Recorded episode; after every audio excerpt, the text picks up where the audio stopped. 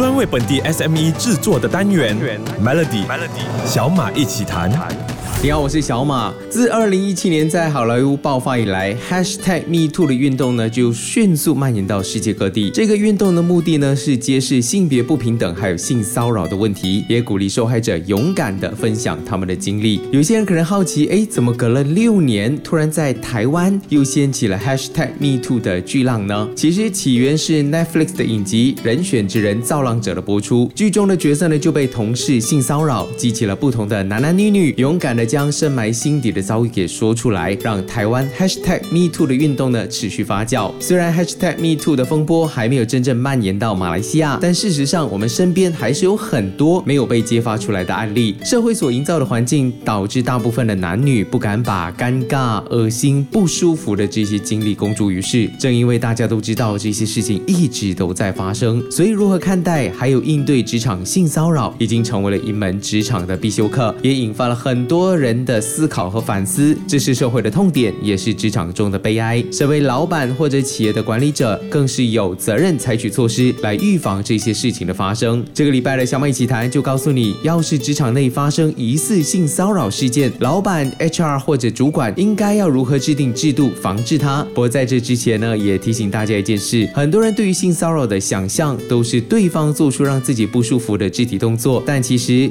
言语也能构成性骚扰。上司和员工或者同事之间聊天开的玩笑，言语中包括了黄色笑话、言语挑逗、性暗示等等，这些在你工作的时候有没有发生过呢？明天继续有小马一起谈，和你一起防治职场性骚扰的发生。中国某个两性平台在二零二一年联合多个单位就发起了职场性骚扰的现状调查，调查发现有超过百分之七十的受访者经历过一次以上的职场性骚扰，每一百个受到职场性骚扰的人里面。只有不到十五个人曾经向机构投诉或者报警，而当中不到两个人得到了相对满意的结果。从调查报告就可以看到，成功维权的职场性骚扰事件只是所有发生过的冰山一角，更多的侵害都没有被说出来，哪怕说出来，可能也没有得到应有的重视。在职场中受过性骚扰的当事人，其实远比我们想象更弱势，他们或许需要反抗的不只是一个人，还是一整个职场不公平的结构。很多的时候呢，向公司投诉了。却被认为哎小题大做，所以很少有企业把性骚扰当作是一个管理的问题加以对待。实际上呢，职场性骚扰是一个在企业中普遍存在，也影响管理效率的问题，是很多公司流失人才、管理混乱的原因之一。无论公司规模大小，在这些事情还没有发生之前，都应该采取合理可行的措施，防止工作间发生性骚扰。首先呢，公司必须制定清晰的性骚扰制度和立场，让员工明白公。公司不会容忍任何的职场性骚扰的行为，还有明确的告知，如果发生的话可以怎么处理。也就表示呢，公司必须设立投诉的管道，让员工知道，如果遇到性骚扰的事件，应该怎么投诉，应该向谁投诉。很多的公司会为员工安排培训课程、team building 等等，却忘了和职场性骚扰有关的沟通和培训也是很重要的。公司可以在资源许可下，定期提供预防性骚扰的培训，让员工明白哪些行为可以构成性骚扰。如果资源有限，在办公室范围包括了会议室，张贴杜绝性骚扰的海报或者通告，做一种提醒，也是一种非常有效的方式。明天继续和你小美一起谈，锁定 Melody。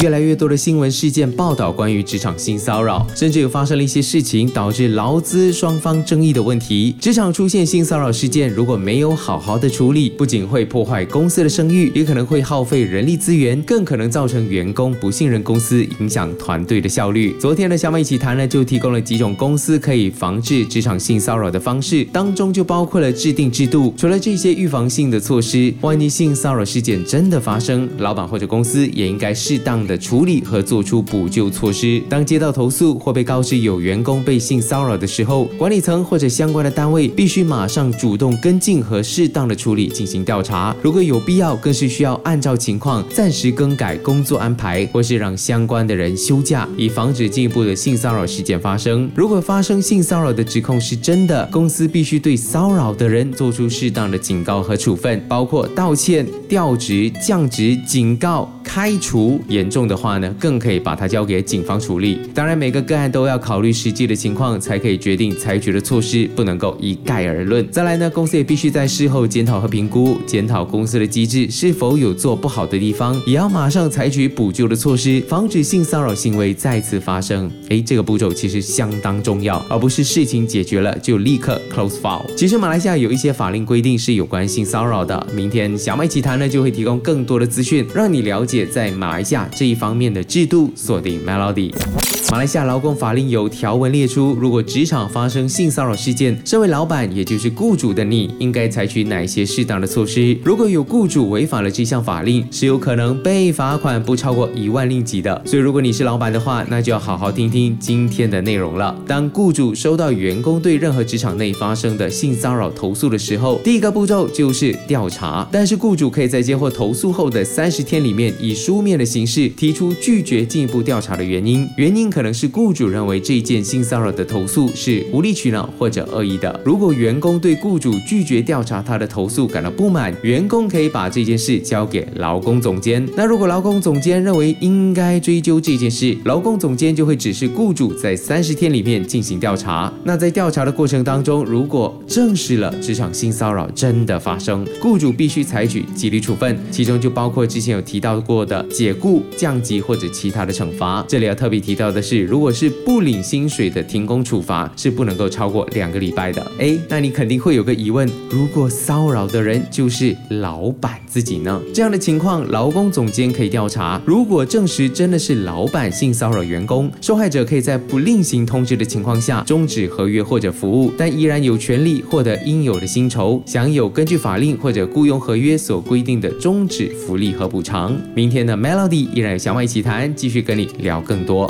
你好，我是小马。这个礼拜的小马一起谈谈到了职场性骚扰。前几天呢，提到了公司可以制定制度，防治职场性骚扰的发生。马来西亚人力资源部在一九九九年发出职场性骚扰防治准则，鼓励雇主采用这项准则，而且设立内部调查机制，以防止性骚扰的发生。虽然这准则只是一项指南，但公司和老板都可以在设立内部调查机制的时候，把它作为参考。那昨天我们也提到了涵盖职场性骚扰的劳工法令，在马来西亚还有其他和性骚扰。的相关法令，去年七月份呢，争取已久的二零二一年反性骚扰法案在国会通过了，并且在十月颁布宪报，今年三月开始已经分阶段落实。这个法案规定，任何被性骚扰的人有权利获得赔偿，并且设立了一个反性骚扰仲裁庭，专门用来审理性骚扰的投诉，提高警觉，还有防治性骚扰的事件。一位负责任的老板是有责任为所有的员工提供一个安全的工作环境，所有的雇主都应该意识到。到任何形式的性骚扰所构成的不当行为都应该是被禁止的。组织里面的任何人都不应该容忍或者宽恕这一类的行为。希望这个礼拜的小美奇谈能够帮助大家防治它、远离它。想要重听或者了解更多的话呢，欢迎去到 SYOK Show 来收听。我是小马，我们下个星期继续聊。